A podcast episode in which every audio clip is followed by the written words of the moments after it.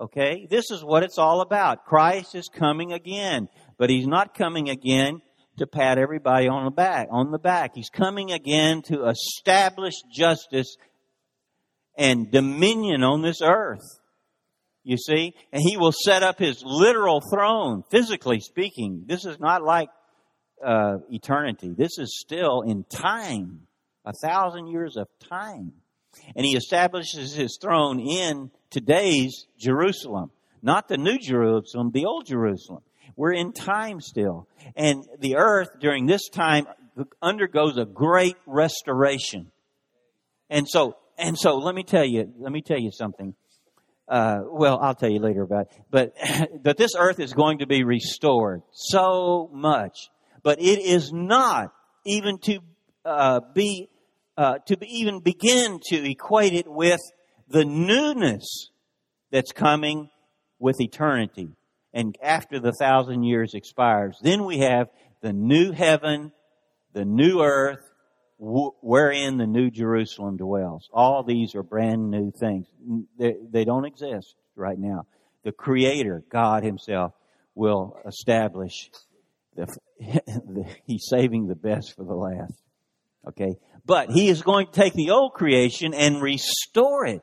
And so uh, this is why the Jews asked the Lord, the disciples in the in the in Acts one, Lord, is it now the time that you will restore the kingdom of David? You know, and and they they knew that the Old Testament talked about a restoration and and so forth. And anyway, uh, they they were way off, but you know the restoration is is not far off. Believe it. Just believe it.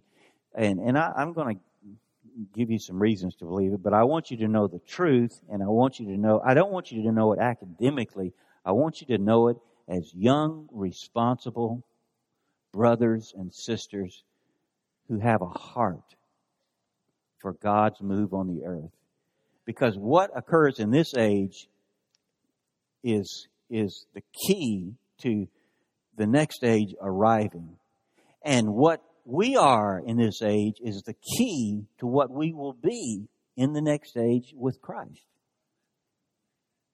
Forget about eternity. Eternity's cared for for all God's people, Old and New Testament. Uh, they're all accounted for.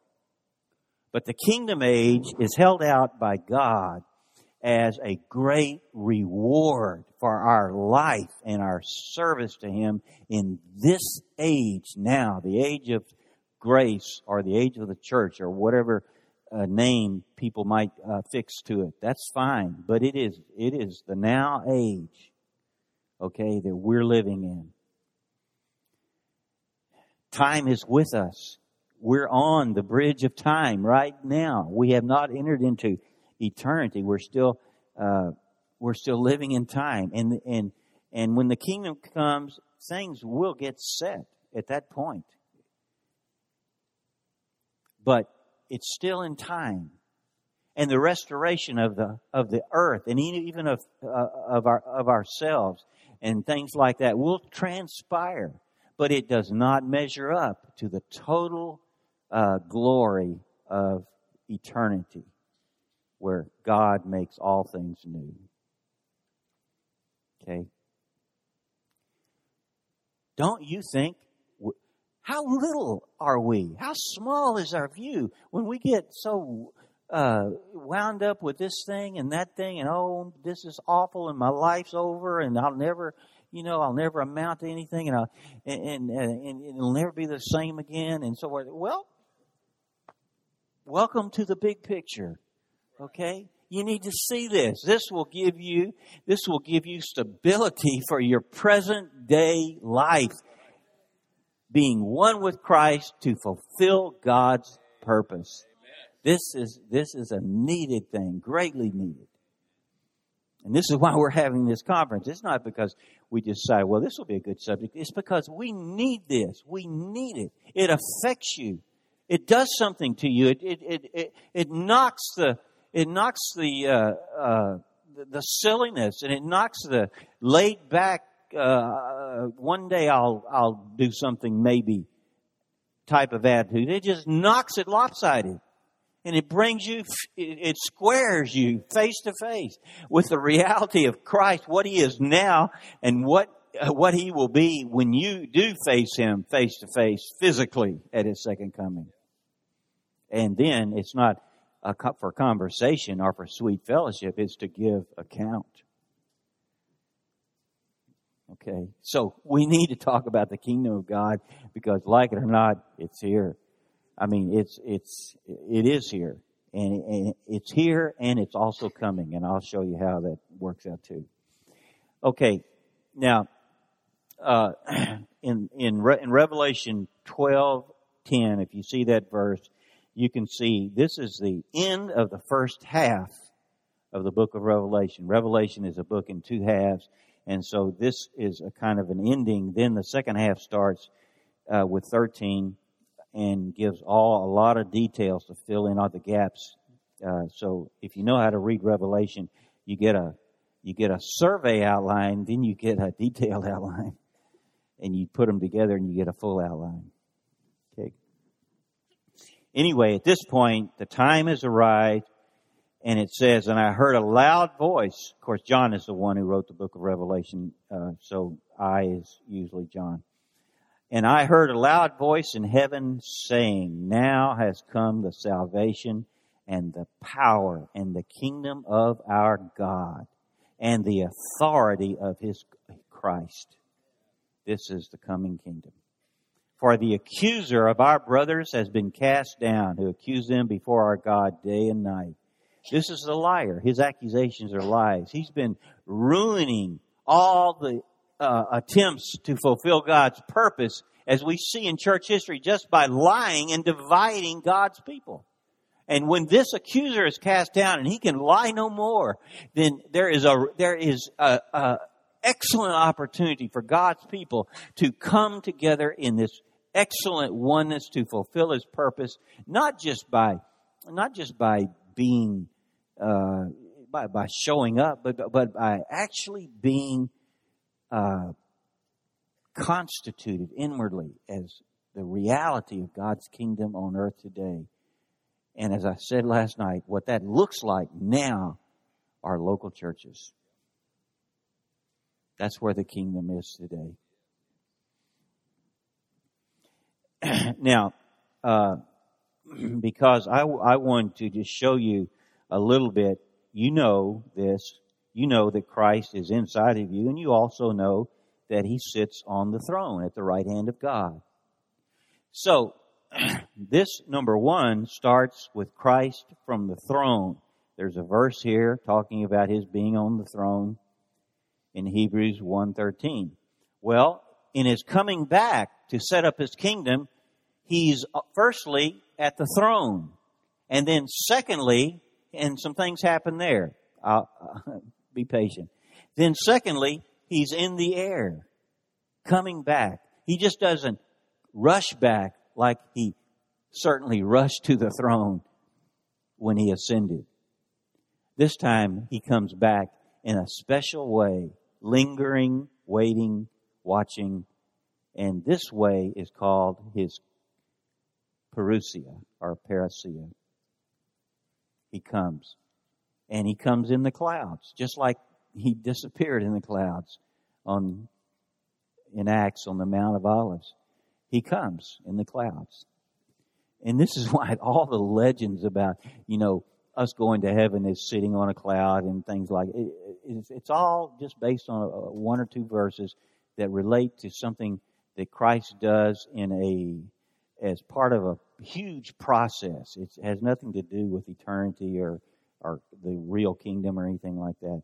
But he is in the air for a period of time, and uh, this is this is quite an event, and this has to do with our rapture uh, as well as the throne does. Okay, but finally, he does make it to the earth at Armageddon. Okay, and when I say that is because Christ coming to the earth, uh, in Revelation, it, it, it, point, it paints a picture of his putting one foot in the water and one foot on the land, and he just possesses heaven, uh, possesses uh, the whole earth by that way, you see, and the water, no doubt, is the Mediterranean, and this is uh, there in the Middle East area. And he, he possesses this, but but also the Bible is filled with revelation. Is that Christ comes from the air, you know, riding a white horse in glory, and that he is fought, and that in his train is an army of overcoming saints, thousands and thousands of them, also riding white horses and coming after him. And he comes at this time to the earth. Okay? And this coming to the earth is his finalizing the affairs on earth to have an inauguration of his kingdom. Okay? And, and this is what most of us are people refer to as, as the great battle of all battles at Armageddon. And even people that don't know the Bible have heard of Armageddon. I mean, books and shows and movies and everything has their version of Armageddon. They, uh, you know, I don't know what they say, but I promise you they are not accurate. They cannot be accurate. It's not possible to reproduce this scene, okay? It will happen one time only. Okay, now, uh, let's just read a little bit of this. So, uh, Neil, if you'll help out with Revelation 16. Yeah. Or you can, you can stay there. You're okay. And I saw out of the mouth of the dragon and out of the mouth of the beast. Okay, let me say right here. see, now we have uh, when you see the word beast, uh, you need to realize that in Revelation there are two beasts. There's the main beast, and then there's another beast. The main beast is called the Antichrist by us, but in the Bible he's called the beast. He is also called the beast out of the sea. Okay, because Satan in his demonic world and and so forth, if it's not in the air as evil spirits, it's in the sea as as as as the the the demonic element of Satan's kingdom. Then there is the beast out of the earth, which is not the Antichrist, but is the false prophet, and he is also a part of this uh, unholy trio. Okay, and he is all the time speaking to uh, uh, cause man to worship the Antichrist because uh, see Satan, unlike unlike uh, unlike the Lord, Satan can't be two places at the same time. He has to. He really has to delegate out authority because he is not uh, ubiquitous, uh, omnipresent. He, he, he can't be everywhere at the same time. He's not God. He, he thought he he thought he was at one time in Isaiah 14. That's what that's that started the whole thing.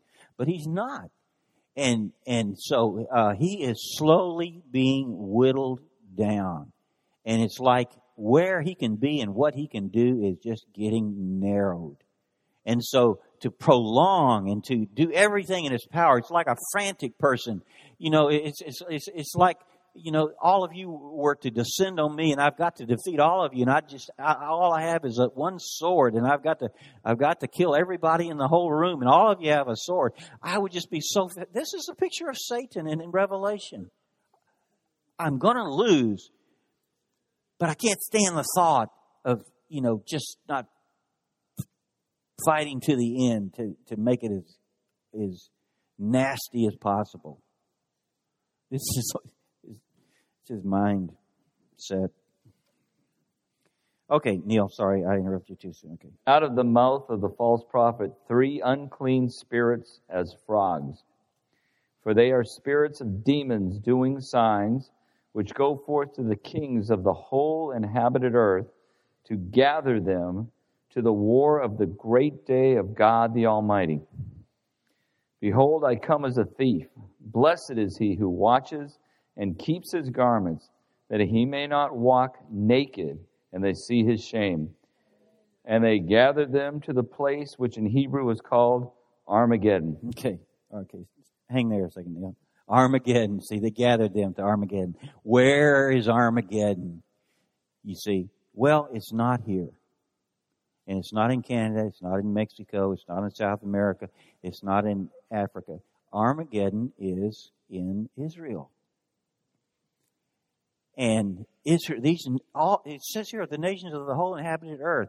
But we know of some other references that have great armies that come to this place, like Gog and Magog, and the two hundred million horsemen from the rising of the sun, the east, and the, and also we have the ten kingdom empire of the Antichrist. They will all be gathered, and who will, I'm not sure. It's it, it just oh, it, it, it's a mind-boggling concept to, to even think of who all is gathered at this great day of God for this last event.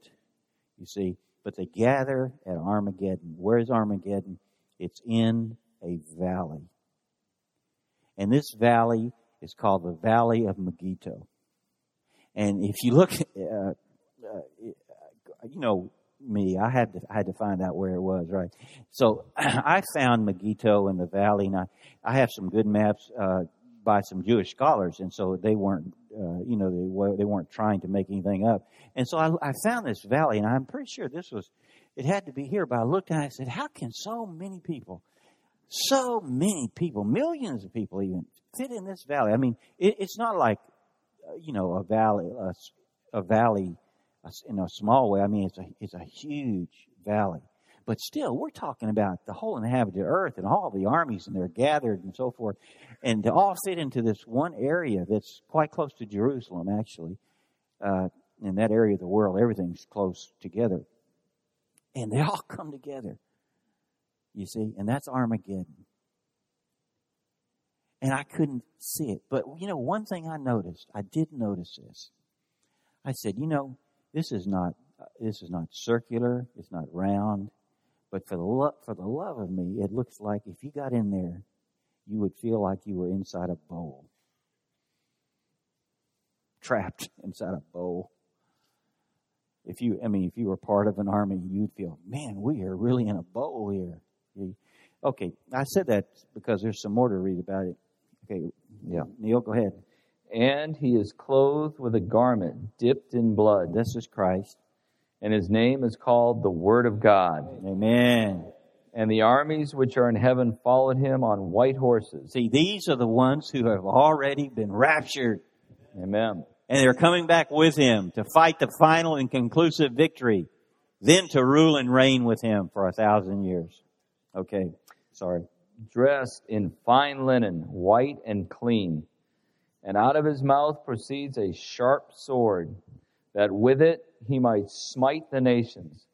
And he will shepherd them with an iron rod, and he treads the winepress of the fury of the wrath of God the Almighty.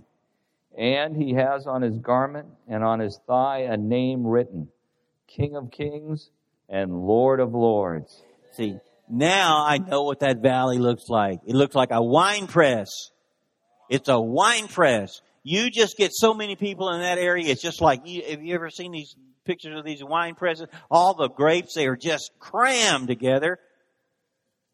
You can't, uh, if you do, if you just make the slightest movement, you crush grapes. Right? This is, this is the valley of Megiddo, and this is the battle of Armageddon, the great day of God when he gathers all the nations.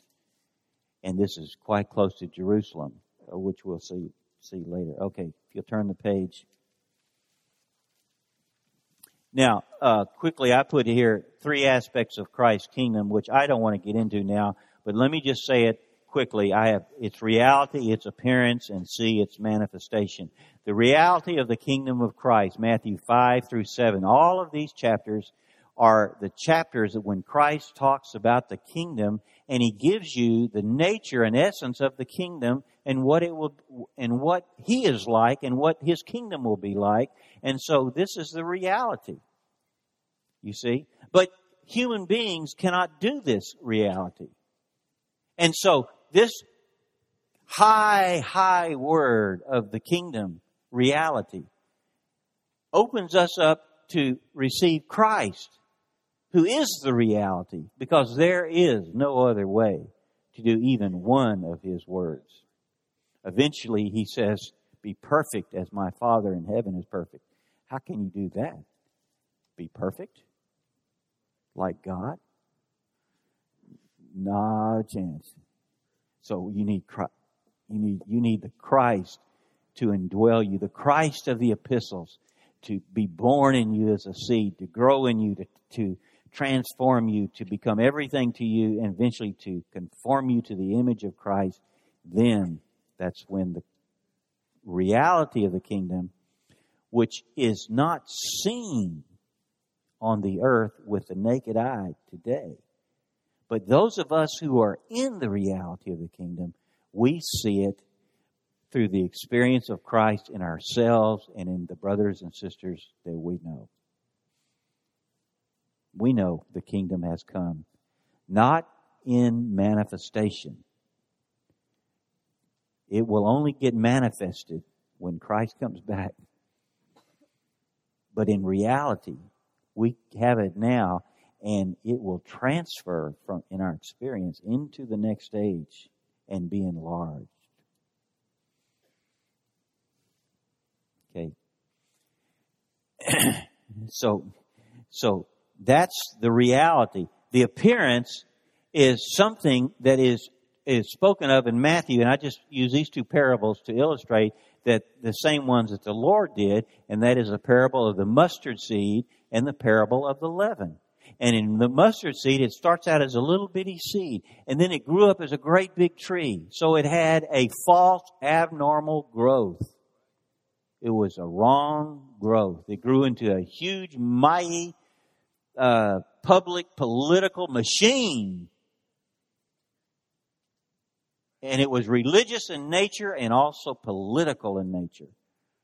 And that's the appearance. It fools man. It's not the reality, and of course, it's not the manifestation, but it has an appearance. Oh, this is religion. Oh, okay. They use the word kingdom of God. Oh, okay. Uh, they have a Bible, okay, and so forth, but it does not have the reality of Christ as he revealed himself in Matthew chapters 5, 6, and 7. You read them and you realize that's he's not talking about you there, he's talking about himself. Okay. Then, uh, actually, you should make a change here. Uh, this is not Matthew twelve ten. This should be in uh, C. Should be Revelation twelve ten. And that's a verse we just read. Now has come salvation in the kingdom of our God and the authority of His Christ. This is the when Christ comes back from the throne, from the air to the earth, to establish His kingdom on the earth. Then has come all of these wonderful things, and He is manifested and according, according to Colossians, then we will be manifested with him in glory. Right? So this is a great thing. This is the kingdom of Christ and a kingdom of God and of Christ. And this is a big thing. And God, and God allows this thousand years to be here as a reward for his people who would pay the price to gain him, to know him, to seek him, to be one with him and to be for him and to and, and, and to serve him faithfully. This is a given as a reward. You know, salvation is not a reward. Never think you are rewarded for salvation. This is the fallen concept of man that, you know, weigh the pros and cons, and if the pros outweigh the cons, you might get a reward. No, you, nothing. Not for salvation. It's, it is a gift the Bible clearly says it is the gift of God, not of works. Right? But the kingdom is different. There's a reward here. Do you know what? Because many of the verses in the Bible talk about getting something of a reward, running, getting a reward. Philippians 3 is all about Paul running, running, running to gain something to get more. Not uh, 1 Corinthians 9 is he would not be uh, you know, cast cast off, and uh, uh, other places he would not lose his reward and things like that. And so there grew up this salvation because all they could see is people living on earth being Christians, and then one day going to heaven. And so there's nothing in between. And so you either you you either uh, uh, were a real Christian doing all these things that were required, or uh, if you were a naughty person and not being faithful to the Lord and not caring for Him, then uh, this would be proof that you are not, you were never a Christian in the first place. And that's all they had. That's all the argument they had. And it, and and it takes the picture and the revelation of the kingdom of 1,000 years as a reward or as a punishment to solve all the verses and make them fit perfectly into place. It's not salvation. That is eternal and never changes. But the kingdom is a reward or it's a discipline. Okay? So you have to see the kingdom of Christ. We are close, we are so close to the kingdom of Christ. Listen, listen. The church has to be built. But how built is built? I don't know that. No one knows that. But we are so different than, than our early beginnings. I just am amazed. I'm amazed. I, you the truth, every day of my life, I, I, it, it's, I, I, I live in astonishment. I, I'm, a, I'm a, I was, you know, I'm astonished, astonished, or whatever they, you know, I just, people are always, they're always come up to me with the latest, you know, the latest cake off the griddle. It's pipe, it's so hot. And, you know, I've been eating these cakes now for years and years. And, and it's, I said, this is great, it's great. But, you know, you can only be astonished. Just, I mean, you can only maintain a level of astonishment just so long. And then it's just, it's just another cake that's piping hot. But I understand it. I totally understand it. And uh, just like I told the brothers before the meeting, there is nothing on this earth that makes me more joyful than to see young people just get wrecked, ruined, and, and totally captured by Christ. Uh, nothing, nothing affects me like this. And, and, and I, there's a lot of other experiences I've had with a lot of other kinds of people and so forth. And I mean, I've seen people, you know, uh, miraculous things have happened to him. That's good, but it's, it's not the same. It's not the same as this room right here. This room represents an aggregate of thousands of years of future potential. It's, it's not a small thing. Okay.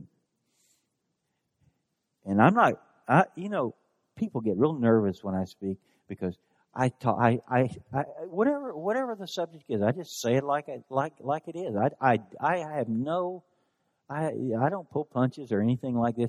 And, and people bring new ones, you know, to conferences like that. They're really nervous that I'm going to say something to blast them out of the hall, you know, and, and so forth. It's, I, I don't care. I, I, again, I told, I said, I said, brothers, you know, when little kids, when they go and get their vaccines, you know, they, they, they, they, uh, mostly they cry, right? They cry. Give them a shot. All the babies cry, right? But nevertheless, the stuff got in them. it's, it got in them. They got, they got the bug, right? They got put in them. Now it's, it's circulating in their being. One day, it's going to explode it will explode. You can never go back and be the same. We put lice and, and plagues, all kind of things all over you. You just itch and scratch. You'll never be the, you'll never have peace again. You see? This is the, this is what the gospel does. It puts lice and vermin and, and all the plagues and, and, uh, you know, you, you just can't lay your head down and feel happy. Because you, now you know the truth. You know, and you're not just wandering around and, uh, you know, uh, if it, if it feels, if it feels good, do it type of life. Well, praise the Lord, we, we have all this, the reality of Christ's kingdom. The kingdom of Christ is worth It's, uh, it's, you know, just read Philippians 3. This man, Paul, who is a top apostle, a super apostle, he was running a race, not counting himself to have gained, and that's the kingdom, but he was going to pursue after to gain this Christ to the extent that he would be counted worthy of this kingdom. This is, this is for us. I know we're not Paul. I know that. But whatever we are and whoever we are, we have a capacity. And that capacity, the Lord knows, and uh, to a large extent, we know too. And and and we have to be full of Christ and full of His leading of our lives to match the revelation of His purpose. That we have to have.